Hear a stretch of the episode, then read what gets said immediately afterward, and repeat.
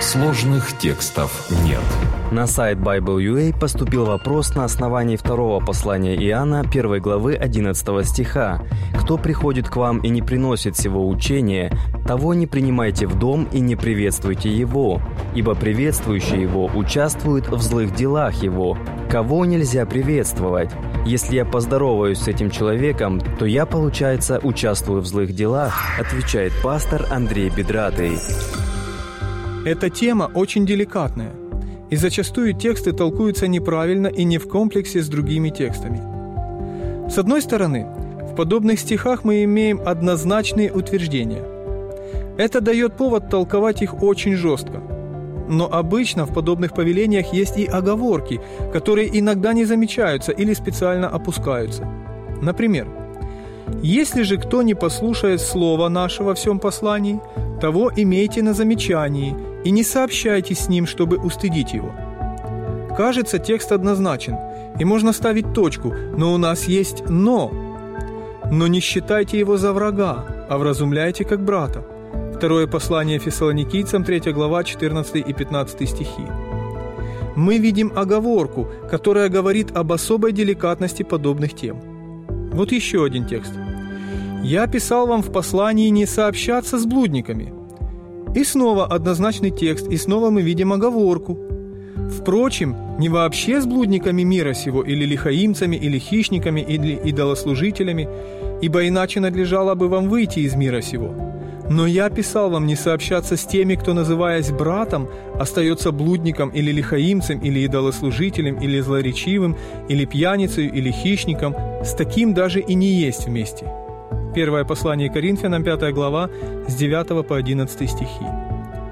И снова мы видим слово «впрочем», которое говорит, что нельзя подходить к подобным вопросам настолько прямолинейно. Нужно действовать осторожно. И вот с подобной осторожностью давайте посмотрим на наш сегодняшний текст.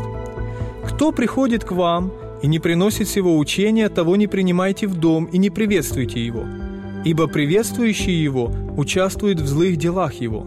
Второе послание Иоанна, 10 и 11 стихи. Что представляло из себя приветствие во времена Иоанна? Если дословно перевести с греческого текста, то это означает «не говорите ему о радости», что было обычным приветствием.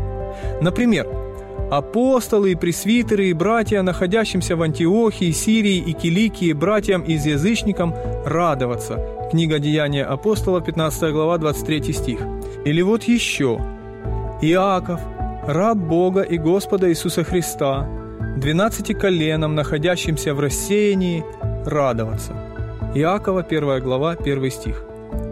Смысл приветствия заключался в том, что если я желаю человеку радости, то я признаю, что он достоин ее. У него есть повод для радости. И если я так приветствую человека публично, то это была своего рода рекомендация – вот именно от этого предостерегал Иоанн. Чтобы мы, принимая человека в свой дом или приветствуя его публично, таким образом не давали рекомендации еретикам перед всей общиной. Потому что таким образом мы рекомендуем и его ересь. Но это совсем не означает, что мы должны избегать человека при встрече и не общаться с ним совсем. Всегда нужно помнить, что в подобных случаях есть оговорки – даже если они прямо и не указаны в тексте. Но не считайте его за врага, а вразумляйте как брата. Второе послание фессалоникийцам, 3 глава, 14 и 15 стих.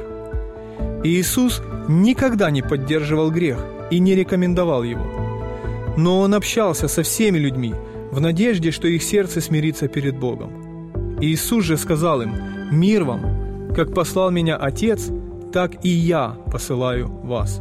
Евангелие Иоанна, 20 глава, 21 стих.